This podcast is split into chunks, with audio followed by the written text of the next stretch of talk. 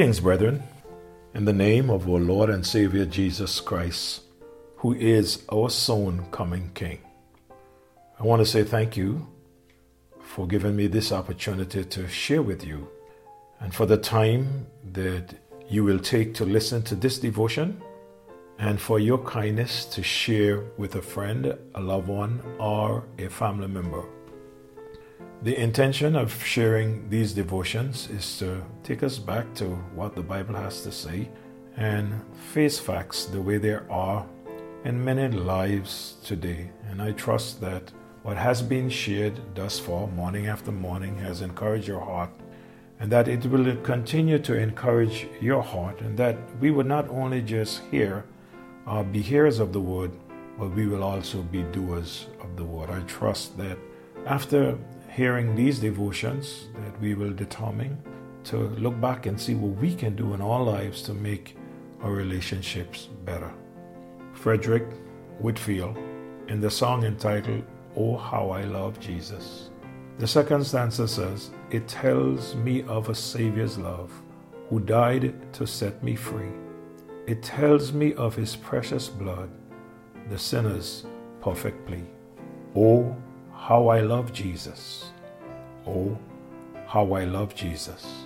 Oh, how I love Jesus because he first loved me. There's no question in my mind that you love the Lord. And there should be no question in your mind that the Lord loves you. There's no question in my mind that we have love one for the other. And I trust that day by day we would find it possible to just be there. The Bible says, By this shall all men know that you are my disciples, if you have love one for the other. But not just having love for a brother or a sister, but even deeper than that, a love for God that causes us to love our spouse the way that God will have us to love our spouse. I'm speaking to you morning after morning on this matter of the family, and I've looked at quite a number of things throughout these weeks as I share in the morning devotions. I am looking at this matter of married and miserable, and you you would say, well, you know, Pastor, is there anyone that's married and miserable? Yeah, you better believe that there are people that are married and that they are miserable. And not because you may see lots of smiles and uh, it may seem as if everything is going all right. It is not always that way. While we are looking at this, I shared with you that there, there is something that is called domestic violence, where there is a lot of abuse.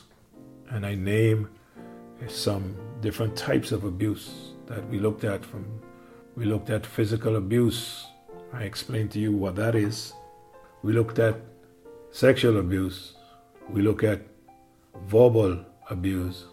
And uh, we looked at spiritual abuse this morning i want us to go a little bit deeper and let's look at economic abuse you say well where, where you come from with these things well when we are through speaking about them, you would you, you would you would be able to testify that it is true that these things do go on. Economic abuse.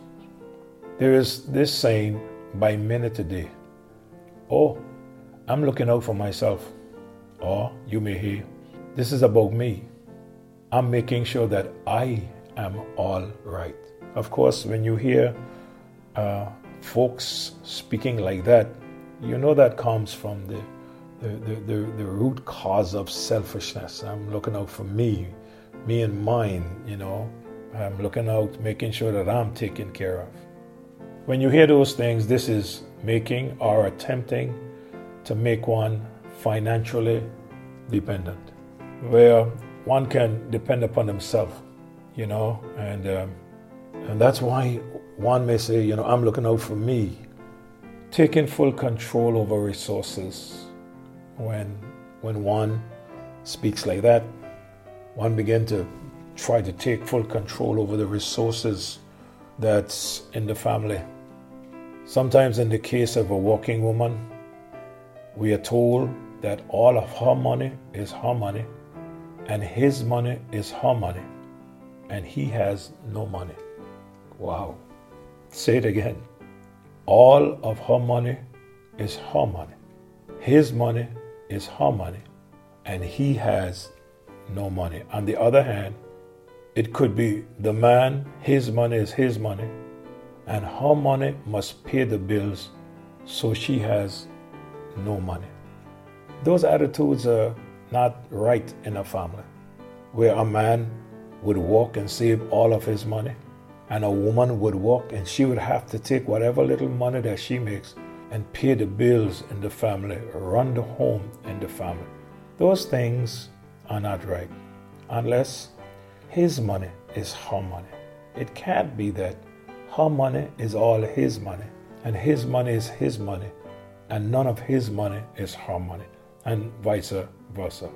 You see, it is to take full control over all money when someone has an attitude like that. I, I look at that and I say that's economic abuse. In some cases, you would hear the property is in one person's name. I remember when I when we were young, just gotten married, and we wanted to, to buy a piece of property. Matter of fact, I don't even know how we would have gotten the property. But I thank God then, and I thank God now, that the wife that God gave to me is the woman that she is.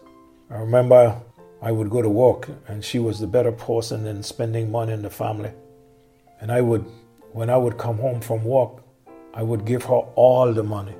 And sometimes I would put on her pants and I'll be surprised that in my pocketbook I got money. I didn't put no money there, but she would have put money there, spending money for me to have in my pocketbook. And I would not look back to see what she would do with the money because I trusted her because she was better with money than me. You give me a chance, I'll give away everything that I can put my hands on.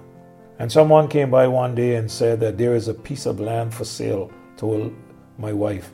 And my wife came home and told me about this piece of land for sale. And, and the person said they wanted us to buy it. And, and, and as far as I know, we didn't have any money. And she said to me, Raj, let's go look at it. And we went to look at it and we found out the price. And she said, let's buy it. I want to know where we're going to buy it from. We have to try see if we get a loan or something. She said, let's buy it, Raj. And um, I said, How are we going to buy it? And, and she said, Let's go to the bank and withdraw the money that we have there.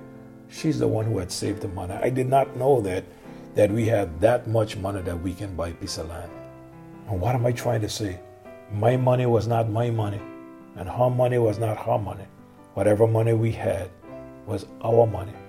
And because of that, now we can go and buy a piece of property. And when I went to buy the property, when I went to have it transferred, some of the folks asked me whose name I'm going to put it in. And I said, Well, my wife and I. Uh, one person asked me, Boy, you know what you're doing? I said, Of course I know what I'm doing. This is my wife and I. If you're going to do it in a different, and I'm not saying this to make myself look big or anything like that, I said to the person, Well, if it's going to be different, then it would have to be in her name. Because I believe it is fair for her to own as much as I would own or own it all because really and truly, nothing we have is our own. God gave it to us. And in a relationship, the relationship should be this is our money, not the man hiding money from the wife or the wife hiding money from the man. And you know what? We should not give anyone reason to have to do that. When you look at this, where, you know, his money is her money and her money is her money and there's no money for him, that I look at that as abuse economic abuse. So let's look at that and see what we can do to encourage each other so that your spouse in the marriage would not be miserable, that their two will be happy. Hey, time is up on us this morning. I'll pick up next morning. Let's stop here for this morning. Father, in the name of Jesus, thank you, Lord, for these devotions where we can look within ourselves and look in our homes and in our families and see how things are going and make the necessary adjustments. I pray that you will bless every family this day, Lord, and give us the right attitude to do the right things that you will desire of us. Have your way with us now in Jesus' name. Amen. May God bless you all. Do have a wonderful day in the Lord. Talk to you next morning.